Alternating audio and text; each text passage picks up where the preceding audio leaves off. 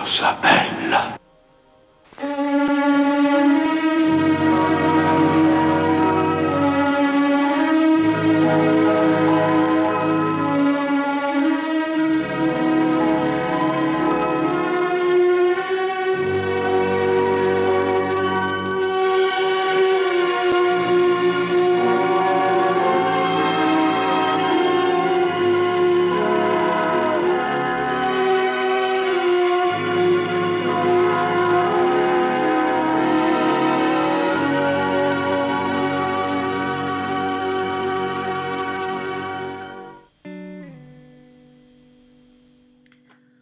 Bentrovati, tentiamo un esperimento.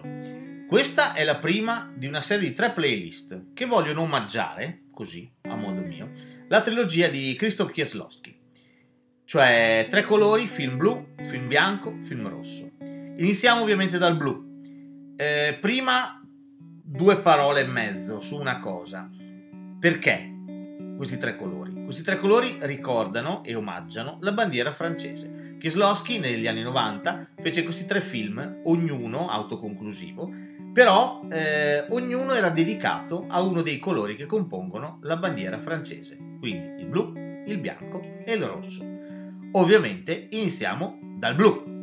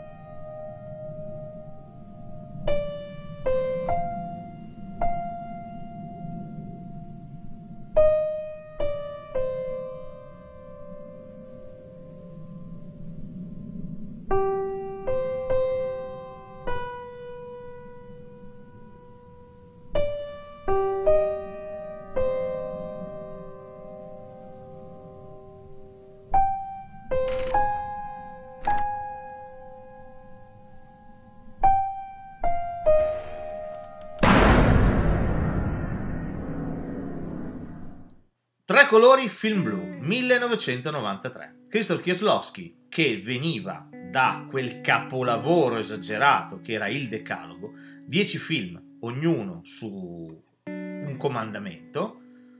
Ve ne cito giusto uno al volo per farvi capire chi poteva essere Kieslowski. Nel capitolo chiamato Io sono il tuo Dio, non avrai altro Dio all'infuori di me, eh, vediamo un bambino che ama andare a pattinare sul ghiaccio. E ha vicino a casa un laghetto ghiacciato. E lui tutti i giorni controlla su internet che il, le previsioni del tempo per vedere lo spessore del ghiaccio, fa calcoli matematici eccetera. E vede che finalmente può andare a pattinare perché lo spessore del ghiaccio è tale per, che gli permette di tenere il suo peso. Lui andrà a pattinare, cadrà e morirà perché il ghiaccio si spezza quindi non avrai altro Dio all'infuori di me. Questo per farvi capire chi era Cristo Kieslowski. Chi era perché purtroppo è venuto a mancare. Ehm, che dire, eh, Tre colori film blu, e partiamo proprio da qui, è un film straziante, bellissimo. Vince Khan, a pari merito con America Oggi, un capolavoro assoluto di Robert Altman, capolavoro assoluto veramente. Un film che prendeva i racconti di Raymond Carver, li cuciva insieme una cosa, una figata potentissima. Detto questo, eh, Tre colori film blu è con Juliette Binoche. Juliette Binoche è, perde il marito, che era un compositore, e la composizione che il marito stava fa- finendo, stava completando nel momento della sua morte, la ossessionerà per tutto il film. Ed è un film che racconta l'elaborazione del lutto da parte sua eh, il blu c'entra, il blu c'entra tanto perché lei ama andare a nuotare, eh, si fa delle nuotate lunghissime in piscina, si fa vasche e vasche e anche questo l'aiuta a superare questo dolore che la sta lacerando dall'interno.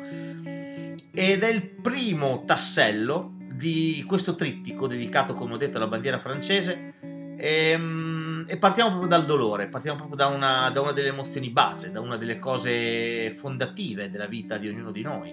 Ehm, quel dolore che ci spezza, che ci potrebbe piegare, ci potrebbe spezzare. Però le donne, e non è un caso che sia una donna la protagonista, riescono probabilmente a trovare dentro di sé la forza per andare oltre questo e quindi cercare di superarlo, lasciarselo alle spalle. Noi uomini siamo decisamente più deboli, noi siamo molto più pronti a piangerci addosso, a chiuderci in, noi stessi. Le donne, per loro natura, sono delle combattenti e quindi riescono comunque a superare ed andare avanti, con fatica, con difficoltà, con sacrificio, eh, però sono quelle che, non mi stancherò mai di dirlo, tengono in mano o terranno nel futuro in mano le redini di questo nostro triste e deturpato mondo.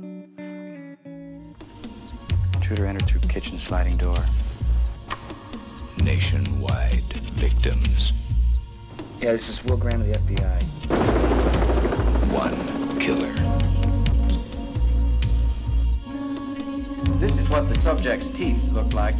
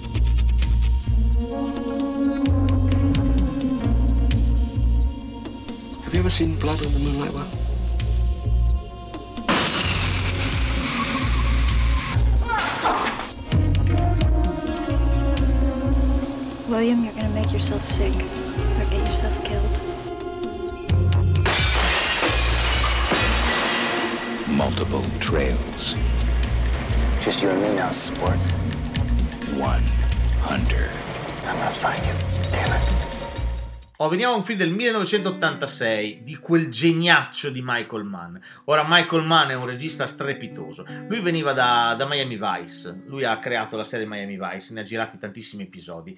Ma negli anni 80, fortunatamente per noi, si è dato al cinema. Dico fortunatamente perché ogni suo film è stato, non voglio dire un capolavoro perché è eccessivo, però ogni suo film è di una bellezza che toglie il fiato. Tra tutti i film che ha fatto, ha fatto anche dei capolavori, tra cui Collateral, che è un film strepitoso, eh, Hit, La sfida, il film famoso perché mette di, di, fronte uno contro l'altro Pacino e De Niro, due mostri sacri della recitazione, e un altro ma meraviglioso film che ha fatto, ma tra parentesi, guardate tutto Man, nemico pubblico con Johnny Depp e Christian Bale, guardatevi l'ultimo Black Hat, non sottovalutate Michael Mann perché è uno che sa come girare, sa dove mettere la macchina da presa, sa sperimentare, è un genio, un genio del cinema, veramente un genio del cinema.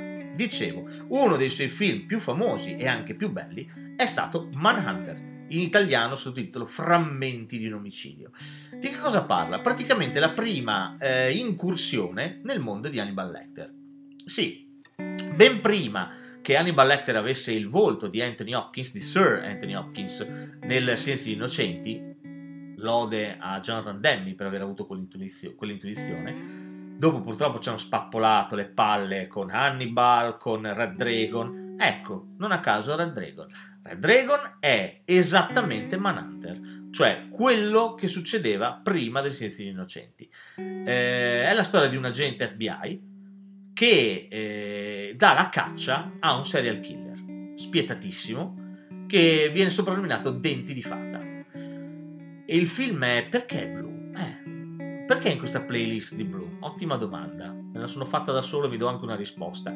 Eh, semplicemente perché il film è illuminato in continuazioni da delle luci al neon praticamente. E il blu è una dominante pazzesca. Siamo nell'86 quindi l'estetica di Mann vira molto sul sintetico sul neon su queste dominanti eh, molto livide. Quindi la luce è importantissima in tutti i film di Mann eh, attenzione ma in questo in modo particolare. Il film è una sarabanda di idee. Eh, è una delle prime volte in cui vediamo una figura di detective in questo modo, eh, così empatica. Vediamo come ragiona per arrivare alla soluzione del caso. Eh, è la prima volta che vediamo e conosciamo così bene il mondo di un serial killer, perché ci viene presentato, noi sappiamo che quest'uomo è un killer, eppure non possiamo far altro che provare empatia per lui nel momento in cui si affeziona a un altro essere umano. Eh, insomma, un film da scoprire se non l'avete mai visto e da vedere e rivedere se l'avete già visto. Un film strepitoso, Manhunter, Frammenti in omicidio, e non a caso, ripeto, diretto da quel geniaccio che è Michael Mann.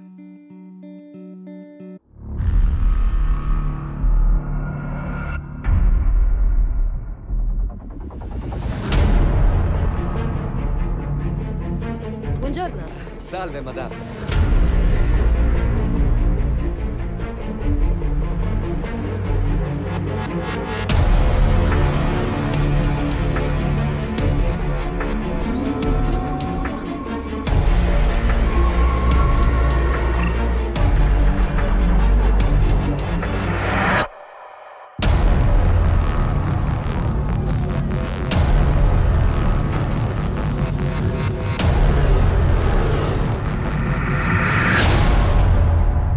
Io devo andare su Elysium.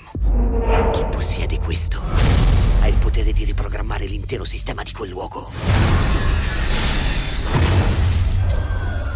Puoi salvare ognuno di noi. Entrando nel posto più protetto dell'universo. Esatto.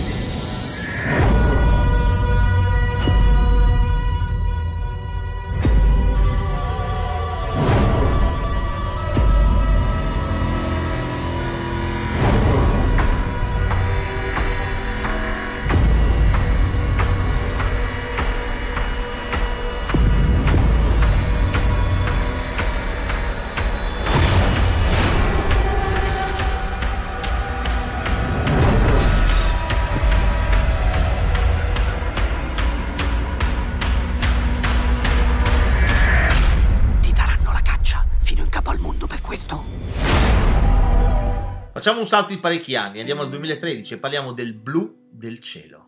Ora, il blu del cielo è stato ripreso in miliardi di film, ma mi è caro parlare di questo film bistrattato da tutti e odiato da tantissimi, che si chiama Elysium di Neil Blomkamp. Ora, secondo me Blomkamp è un grandissimo regista, quello che ha fatto Session 9, che è un film strepitoso, quello che ha fatto Chappie, che è un altro film strepitoso e anche quello odiatissimo e sottovalutatissimo. Un sacco di gente lo tratta male perché dice che sa di già visto, di io non- non so, non, capisco cosa avete nella testa, nel cervello, nel sangue, se avete sangue o, o avete qualcos'altro, naftalina che vi gira nelle vene. Eh, I film di, di, di Blomkamp sono, sono meravigliosi. Aspettarsi un altro Session 9 è, è da pasti furiosi scusate, eh, Session 9 è un altro bellissimo, bellissimo, bellissimo film. District 9, ok.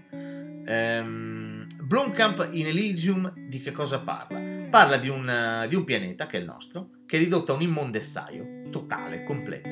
Qui sulla Terra vivono solamente i poveri, poveracci, i reietti, gli sfigati, quelli che non hanno nulla, che devono solo combattere e lavorare. Basta. Il resto, quelli ricchi, quelli che stanno bene, e sono pochi, vivono in una stazione orbitante chiamata Elysium, che è subito lontana dalla Terra e orbita intorno alla Terra, sta lì.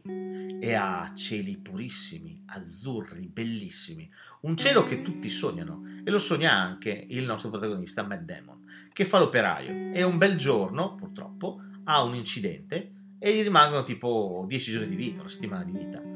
Lo prendono, lo licenziano, gli danno le medicine e dicono ciao, buona vita, ti rimane una settimana. Da qui il nostro buon operaio si mette, si fa modificare, si fa mettere una specie di armatura in titanio e parte perché vuole andare a riprendersi Elysium. La cosa bella è che avrà a che fare con un contrabbandiere che gli darà eh, i mezzi per fare questo e questo contrabbandiere ha un sogno, ha il sogno di rendere Elysium per tutti, estendere i benefici di Elysium a tutto il pianeta Terra. Io credo che il finale di Elysium, in cui questa cosa in qualche modo si realizza, non vi dico come, a costo di un grandissimo sacrificio, sia una cosa toccante, sia una cosa meravigliosa. E quel cielo che finalmente eh, nostro protagonista riuscirà a toccare, riuscirà a raggiungere, diventerà più concreto che mai. È un film... Eh, un film splendido Elysium, un film stratificato, è un film complesso, è un film con un'idea, con un'idea forte di fondo, con un sogno di fondo, con un'utopia di fondo. E l'utopia è sempre quella, quella che i poveri, quella che i reietti, quelli che i molti riescano ad avere quello che hanno i pochi e quindi un po' per tutti, parità, unità, solidarietà. E quindi forse se ci pensate, torna un po' anche il concetto che sta alla base della bandiera francese, il famoso egalité e fraternité. E quindi Elysium non sottovalutatelo mai, non parlatene male, guardatelo, riscopritelo perché è un filmone e vale la pena di essere visto e rivisto. Prego non ucciderci! Ti prego, ti prego non ucciderci! Lo sai che ti amo, baby! Non ti volevo lasciare! Non è stata colpa mia! Che bugiardo schifoso! Credi di riuscire a cavartela così? Dopo avermi tradito? Non ti ho tradito. Dico sul serio. Ero rimasto senza benzina. Avevo una gomma a terra. Non avevo i soldi per prendere il taxi. La tintoria non mi aveva portato il tight. C'era il funerale di mia madre. Era crollata la casa! C'è stato un terremoto! Una tremenda inondazione! Le cavallette! Non è stata colpa mia! Lo giuro su Dio! Ah!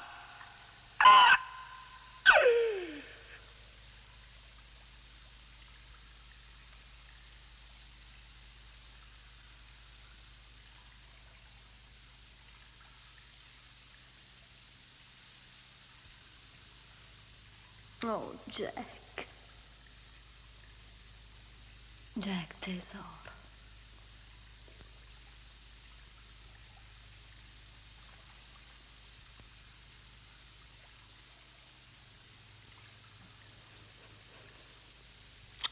Andiamo. È fatto così. Parlando di blu, come si fa a non parlare di Blues Brothers? 1980 dirige ancora quel geniaccio di John Landis. Ora, i Blues Brothers nascono come macchietta televisiva nel Saturday Night Live. Ehm... E che cosa sono? Sono i due fratelli Jake e Elwood Blues, uno che è John Belushi esce di carcere, l'altro che è Dan Aykroyd lo va a prendere e insieme, con un'auto della polizia modificata, bellissima, vecchissima, distrutta, partono e vanno a cercare dei soldi, rimettono insieme la banda e cercano dei soldi per salvare il loro vecchio orfanotrofio. Questa, in linea di massima, è la trama di Blues Brothers. Semplicissima.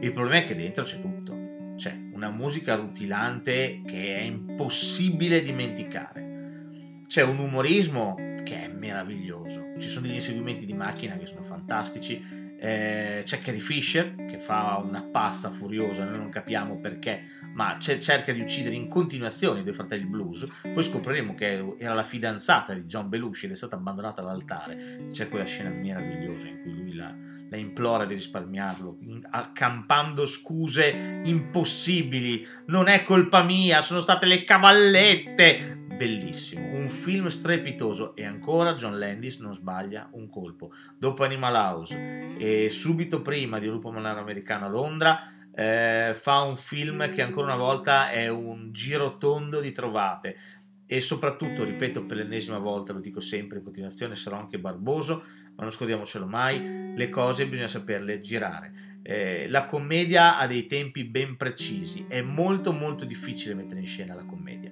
Bisogna sapere quando fermare la battuta, bisogna sapere come andare su, come farla montare, farla arrivare all'apice e prima di esagerare, prima che la cosa diventi stucchevole, fermarla, interromperla. Questo John Landis lo sapeva fare a meraviglia, anche nei film successivi, anche nei film mezzi sbagliati, anche non so, in un principe cerca moglie, in film minori. Ecco, il gusto della battuta, il gusto dell'umorismo vero c'è sempre, c'è sempre. E infatti i film di John Landis, non a caso, sono amatissimi e vengono ricordati a memoria in continuazione. The Blues Brothers è uno di questi, uno dei più belli in assoluto. E che dire, e il film vive per John Belushi, questo bisogna dirlo. Eh, John Belushi è travolgente, è meraviglioso, è strepitoso, è un personaggio da amare e da prendere a sberle. contemporanea, è un personaggio distonico, è un personaggio meraviglioso, la coppia perfetta insieme a Dan Aykroyd. Eh, due personaggi veramente che sono diventate due icone. Eh, io credo che dopo Blues Brothers il mondo si è vestito, travestito da Blues Brothers.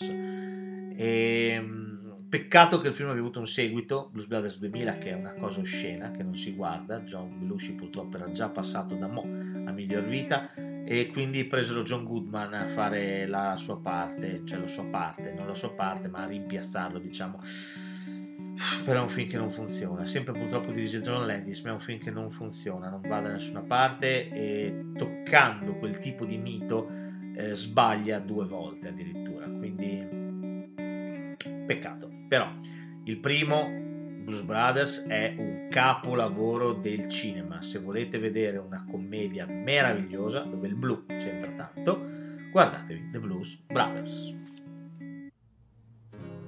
A candy colored clown they call the Sandman. Tiptoes to my room every night. Just to sprinkle stardust and to whisper, Go to sleep, everything is alright. I close my eyes,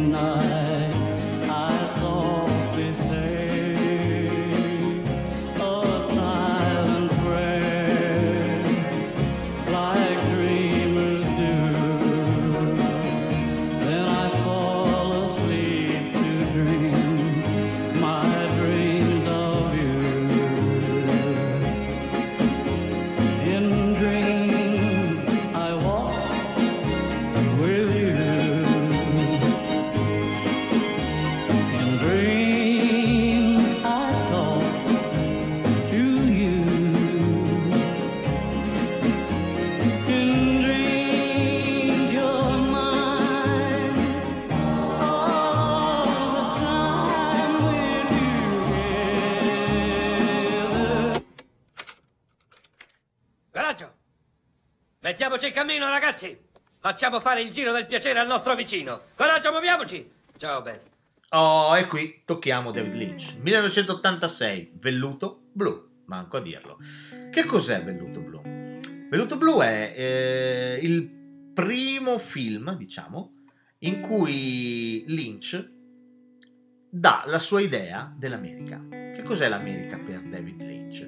Per l'America David Lynch è un posto schifoso è un posto marcio, è un posto che sembra eh, luccicante, che sembra ben tenuto, ben ordinato, esattamente come un giardino, bello, pulito, in ordine. Purtroppo, sotto quell'ordine c'è del marcio. Ed è proprio così che comincia Velluto Blu, con il nostro protagonista che sta curando il prato, quando a un certo punto trova un orecchio mozzato in mezzo all'erba.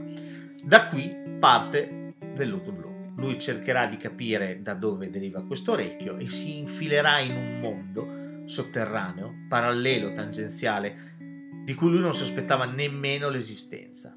Ecco, questo, questo mondo trasversale, tangenziale all'America, che per Lynch è più vero del vero, è quello che attraversa tutto quanto quello che è la borghesia americana tutti quei bei quartieri residenziali in cui tutto sembra pulito, tutto sembra bello, tutto sembra in ordine. In realtà nascondono solo violenza, morte, marciume, schifezza, merda, vomito e sperma probabilmente.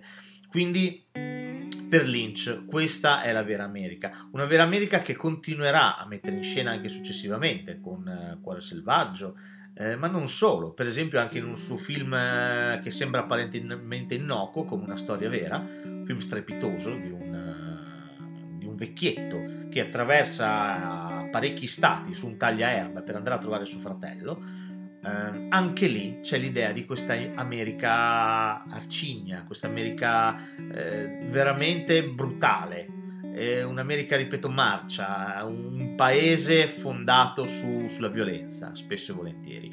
E Velluto Blu ha in sé tutti i prodromi di questo discorso che Lynch porterà avanti in praticamente tutti i suoi film, Lost Highway, tutti quanti. E, ehm, è un film estremamente violento, non per un tipo di violenza iconografica che ti mostra, assolutamente, ma ha un tipo di violenza psicologica estremamente, estremamente disturbante. Eh, c'è un'Isabella Rossellini da urlo, meravigliosa, stupefacente. E c'è una Laura Dern eh, già bravissima e il nostro protagonista che è Kyle McLachlan che veniva da Dune, sempre di Lynch e mm, successivamente diventerà iper famoso grazie a Twin Peaks perché sarà l'agente speciale che indaga sul caso di Laura Palmer, Palmer, Palmer perdonatemi. Eh, detto questo, Veluto Blu è un film eh, splendido, uno dei più belli degli anni Ottanta in assoluto, ed è ehm, la livida fotografia, il livido ritratto di un regista bravissimo, un artista, si può veramente dire un artista nel caso di Lynch, di eh, un tipo di paese che noi crediamo in un modo e invece probabilmente è tutt'altro. Beh, Lynch a mio avviso ha ragione, da vendere. Avanti adagio, avanti tutta. Fa il capitano. Perché non vieni qui a rimestare questa merda piuttosto?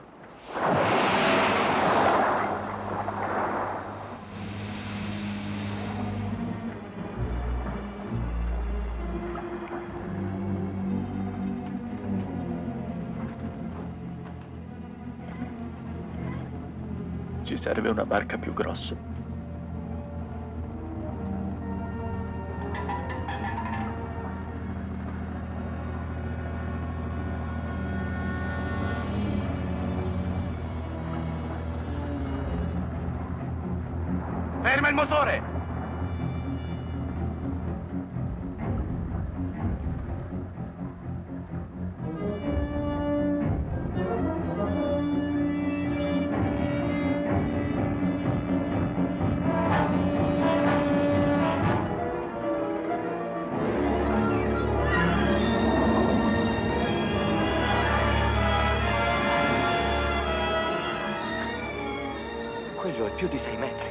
Anche otto metri. E tre tonnellate almeno. Come si fa a parlare di blu se non parliamo di mare? E qui c'è sta lo squalo. Lo squalo, sì, ci vuole. Forse è la prima volta che parlo di un film di Spielberg, credo. Non so, non sono sicuro. Comunque, Lo squalo 1975. Che cos'è lo squalo? Lo squalo è il film che conoscono tutti, i sassi, i muri, chiunque. Eh, Lo squalo è un film splendido e contemporaneamente è una condanna per tutto il cinema. Americano e non, ma soprattutto americano. Perché? Perché Lo squalo 1975 sancisce la morte degli autori. Fino al 1975 il regista era paragonabile a Dio. Il suo film era il suo film, lui decideva.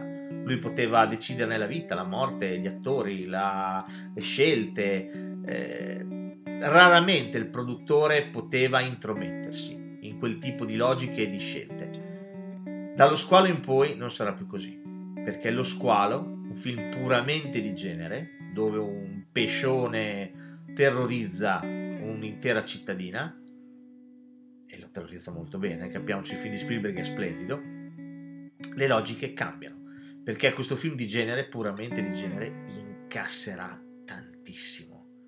E la cosa più straordinaria è che sarà girato da un allora praticamente sconosciuto regista, che aveva fatto semplicemente Duel e Sugarland Express. Basta, nient'altro.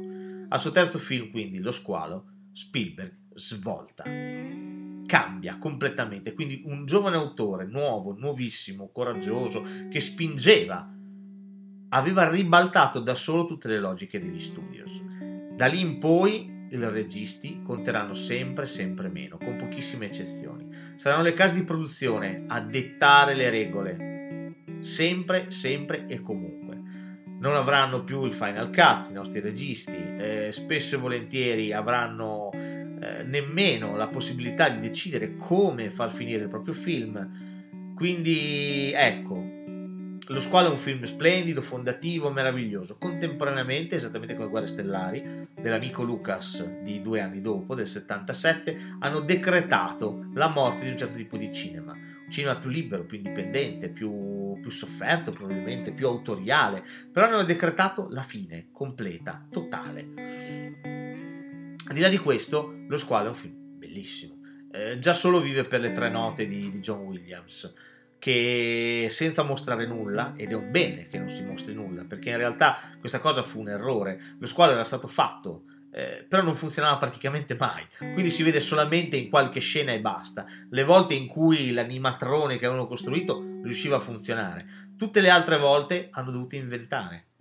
E questo ha fatto molto bene al film, perché il film funziona esattamente per questo, perché lo squalo non si vede, non si vede quasi mai, si vede solo nella parte finale del film. E poi ci sono gli protagonisti, eh, a partire da, dal protagonista, il nostro capo della polizia Adrian Brody, eh, un fantastico Roy Scheider e poi c'è un giovanissimo Richard Dreyfus che scommise contro il film e fece anche delle, delle dichiarazioni abbastanza tristi dice no questa è una porcata io sto facendo qualcosa di serio a teatro questa che ho fatto è una vaccata.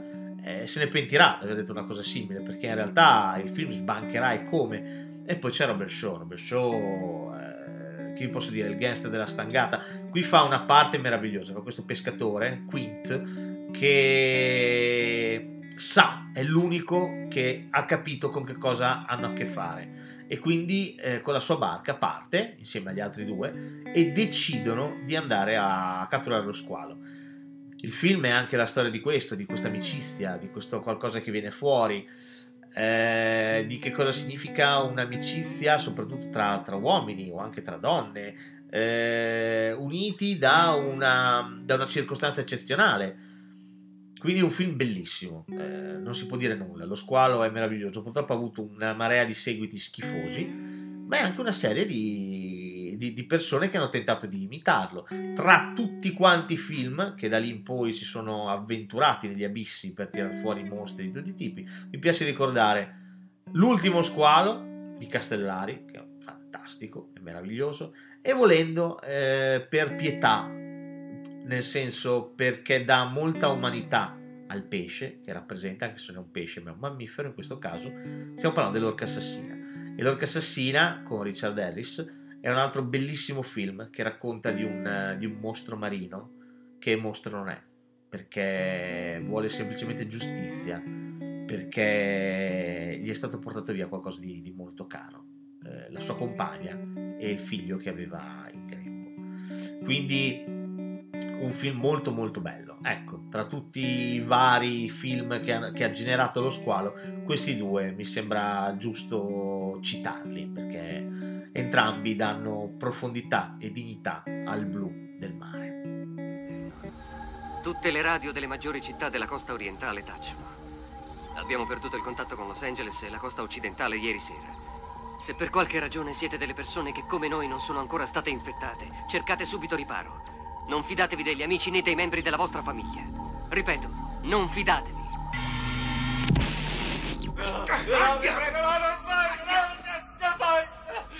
Aspettate! Ehi, senti, mi dispiace per le tue palle. Giuro che non l'ho fatto apposta. Aiuto! Non sono pazzo. E sentite? Non sono pazzo! Rilassati. Sei sveglio adesso. Non siamo in un romanzo di Sutter Kane, non è la realtà, non è la realtà, non è la realtà. Questa è la realtà. Hai sentito? La realtà. Non è la realtà. La realtà.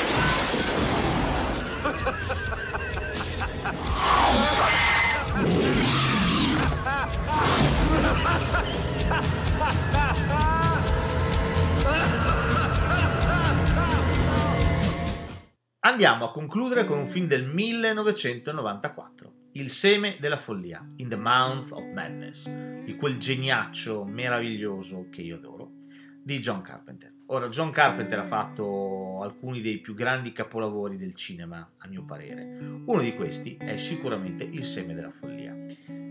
Eh, che cos'è il seme della follia? È la storia di un, uh, di un assicuratore, di un investigatore delle assicurazioni che deve indagare sulla sparizione di, un, di uno scrittore che si chiama Sutter Kane. Questo scrittore, che scrive romanzi horror, un po' alla Stephen King, eh, è scomparso proprio alla vigilia dell'uscita del suo nuovo libro.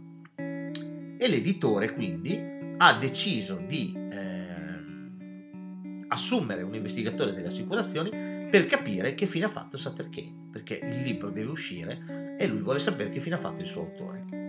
Da qui il nostro Sam Neill, che è il, il protagonista, parte e alla ricerca di Sutter Kane. Quello che si troverà davanti sarà un mondo folle, un, eh, si troverà in un incubo, si troverà in un incubo generato dalla fantasia di Lovecraft praticamente.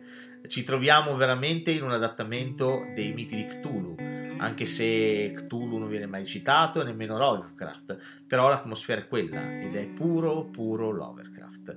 Eh, il film è tutto quanto girato in flashback. Il nostro protagonista inizia il, eh, il film eh, con voce narrante dentro un manicomio.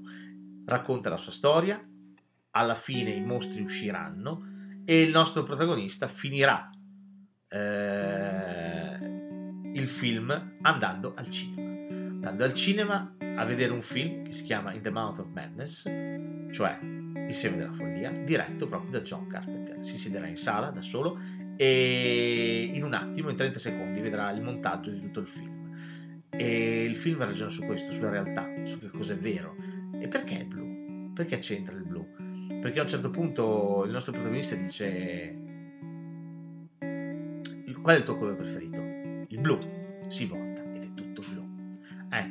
questo è il cinema ragazzi, questo è veramente eh, il cinema e Carpenter fa questo, fa vero vero cinema. Eh, ragionare su, sul reale, sulla finzione, sul possibile, sull'impossibile, su ciò che possiamo toccare, su ciò che possiamo rappresentare, su quello che rappresentiamo, se lo rappresentiamo è vero oppure no. Eh, non è diverso da un ragionamento che faceva Antonioni con Blow Up, non è assolutamente diverso. Antonioni lo faceva a suo modo, eh, Carpenter usa il genere perché è un regista di genere e usando il genere i suoi film hanno ancora più potenza, ancora più forza. E Il seme della follia è un film strepitoso. Strepitoso credo che sia la parola che preferisco perché la uso in continuazione. Chiusa parentesi. È un film bellissimo perché veramente ragiona su cosa è possibile rappresentare e cosa no, cosa è reale e cosa no. Il film, tutto il film stesso eh, è metacinematografico. I romanzi di Kane stessi sono metaletterari perché quello che lui sta scrivendo sta accadendo. Quindi un film con diversi, diversi piani di lettura e tutti interessantissimi. Un film strepitoso eh, da recuperare pochi penso l'abbiano visto perché si tende a snobbare i film vecchi, ma di Carpenter non bisogna buttare via nulla, nulla, perché ha fatto solamente dei meravigliosi, meravigliosi film. Che dire, eh, con questo blu chiudiamo e la prossima volta passiamo al bianco.